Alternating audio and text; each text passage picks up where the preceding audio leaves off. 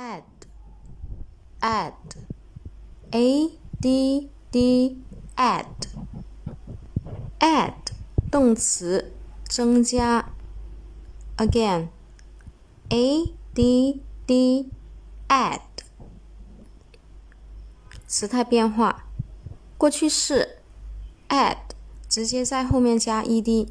过去分词 add 直接在后面加 ed 现在分词 add 直接在后面加 ing，第三人称单数 add 直接在后面加一个 s 给它就可以了。下面我们重点来说一下这个单词的记忆方法。